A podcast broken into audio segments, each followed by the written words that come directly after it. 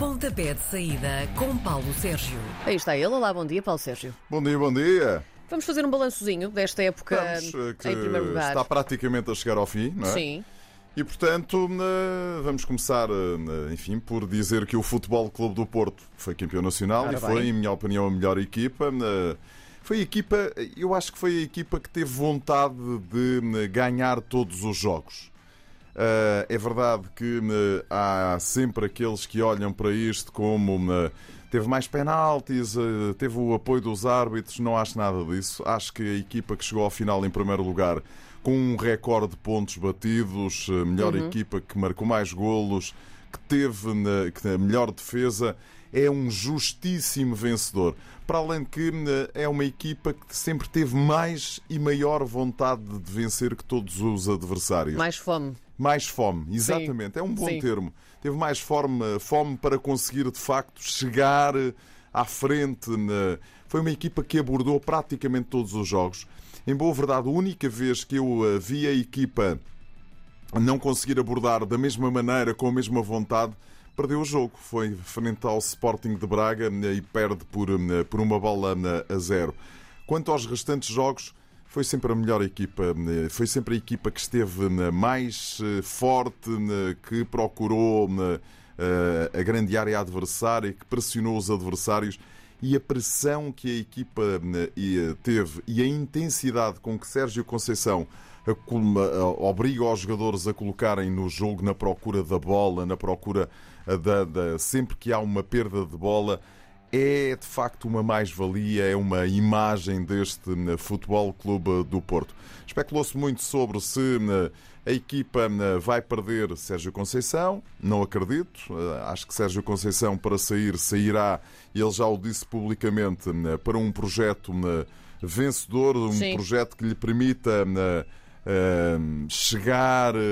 A tentar lutar pela Liga dos Campeões e, em boa verdade, essas equipas que lhe podem fornecer isso estão, nesta altura, já fornecidas de eh, treinador e, portanto, a menos que aconteça aqui uma inversão completa daquilo que eh, está a acontecer, Sérgio Conceição vai manter-se pelo menos mais uma temporada ao serviço do Dragão. Depois, bom, depois há aqueles meninos todos no Dragão que podem sair com Vitinha à cabeça. Eu acho que vai ser difícil ao Futebol Clube do Porto segurar pelo menos uma das pérolas, e a pérola mais brilhante nesta altura é mesmo o Vitinha, mas de acordo com as contas que eh, têm vindo a público por parte da SAD do Futebol Clube do Porto, é necessário fazerem 50 milhões de euros em transferências. Ora, eh, cerca de eh, metade, ou praticamente metade, já estão contabilizados, porque Luís Dias, eh, que saiu em janeiro, o dinheiro vai entrar, são cerca de 20 milhões de euros. eh, e portanto faltam 30. Sim. Uh, Sérgio Oliveira, é trocos. Sérgio Oliveira, uh, em princípio, continuará uh, a fazer parte uh, do futebol italiano. Resta saber se vai manter na Roma, onde ganhou a Liga Conferência esta temporada, ou se vai, por exemplo, sair para uh, o Nápoles, uh, que tem vontade de contratar o internacional português. Mais 10, portanto, faltarão 20 milhões.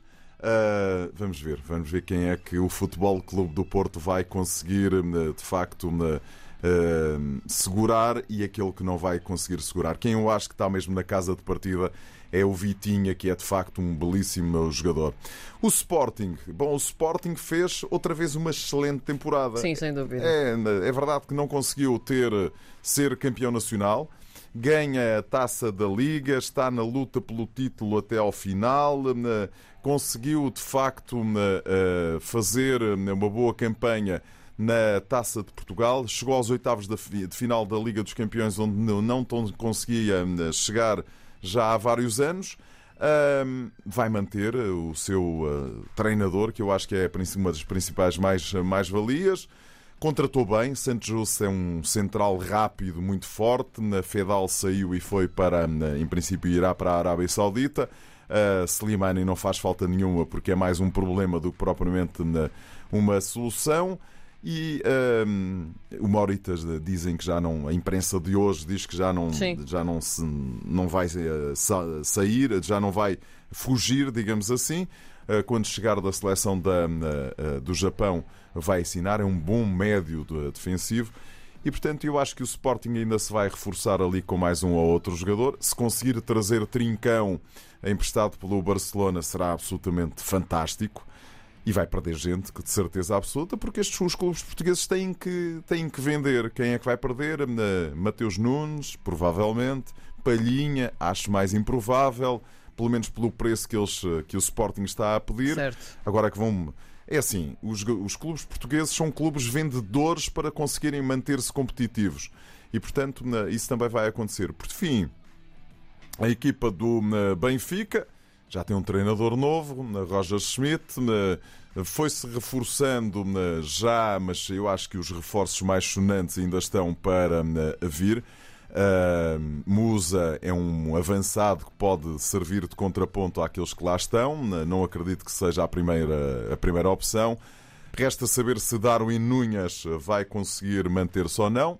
A coisa está cada vez mais complicada porque os tubarões estão a apertar ali uh, uh, para as bandas do Estádio da Luz um, uh, assinou-me uh, o, o, o, lateral esquerdo, que será o substituto, em princípio, de Alex Grimaldo mas ainda falta, ainda falta chegar. E eu acho que a grande contratação que a equipa do Benfica poderá fazer, se conseguir trazê-lo para o futebol português, é o argentino Enzo Fernandes, que é de facto um belíssimo médio, um belíssimo jogador, e à volta desse jogador poder-se-á fazer ali uma equipa mais equilibrada, mais forte do que a do último ano.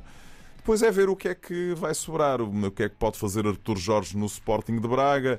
O, o, o Vitória de Guimarães está a reforçar-se bem.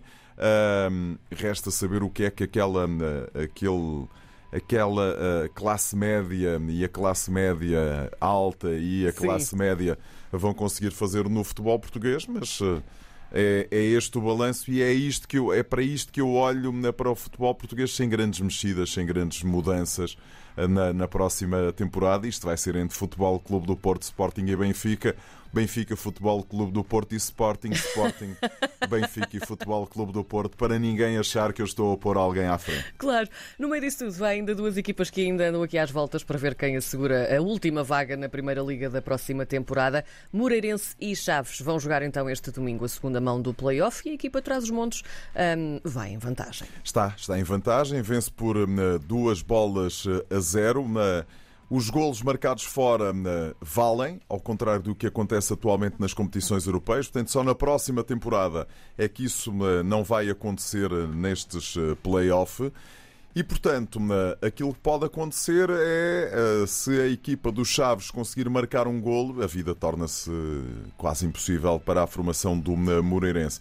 E já há aqui um padrão engraçado, Karina, que é o seguinte um padrão que tem a ver com isto. As equipas da segunda liga quase sempre né, têm mostrado vantagem neste playoff. E, e dizem os eh, especialistas até em psicologia que tem a ver um bocadinho com o facto de as equipas habituarem-se a ganhar Sim. e, portanto, quando chegam a este playoff, vêm numa senda de vitórias consecutivas ou pelo menos eh, com muitas vitórias eh, seguidas, ao contrário das equipas da Primeira Liga que estão habituadas, entre aspas, a perder e, portanto, uh, aquele sentimento de vitória é Sim. é muito mais difícil de uh, aparecer. Uh, e isso tem acontecido. Aconteceu o ano passado com o Aroca, que conseguiu eliminar a equipa do Rio Ave, e aparentemente está em vantagem a equipa do Desportivo de Chaves, porque no primeiro jogo, há oito dias, faz este sábado oito dias, foi mais forte, foi mais. Uh, uh, a equipa mais, mais em tudo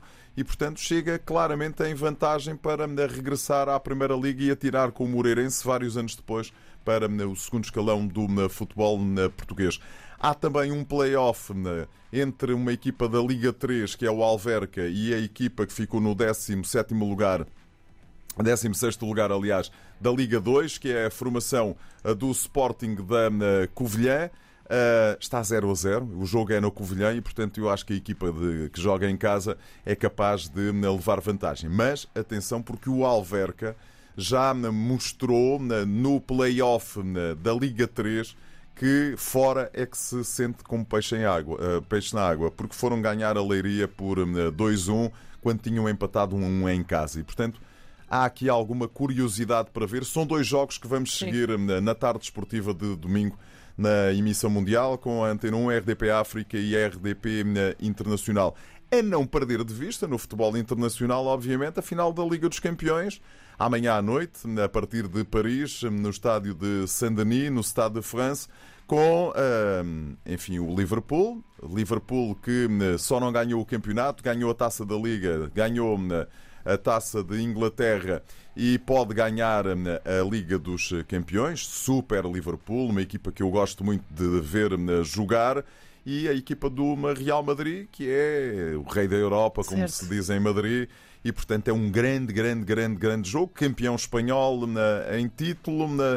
É um grande jogo. A Liga dos Campeões, a final da Liga dos Campeões, digam o que disserem, é o grande jogo da, da, do mundo entre clubes. O resto é tudo uma, uma, uma imitação, não digo barata, porque eu também gosto muito de ver uh, os jogos da uh, Taça dos Libertadores da América, mas Sim. não tem nada a ver. Entretanto, a Seleção Nacional vai preparando também a edição 2022-2023 da Liga das Nações. Nas próximas duas semanas vai jogar quatro vezes. A primeira é já na próxima quinta-feira em Sevilha contra a Espanha. Um, portanto, Portugal está na máxima força para este jogo. É aquilo que tu achas? É. É, a equipa portuguesa um duelo está... ibérico. É um duelo ibérico, é um duelo entre equipas que estão.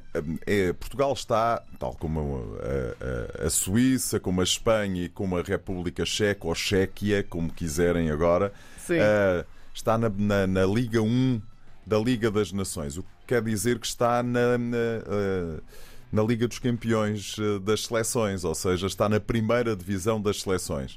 Uh, o jogo Primeiro, primeira nota, são 11 jogos, 11, 4 jogos em 11 dias. Certo. Com duas viagens eh, pelo meio.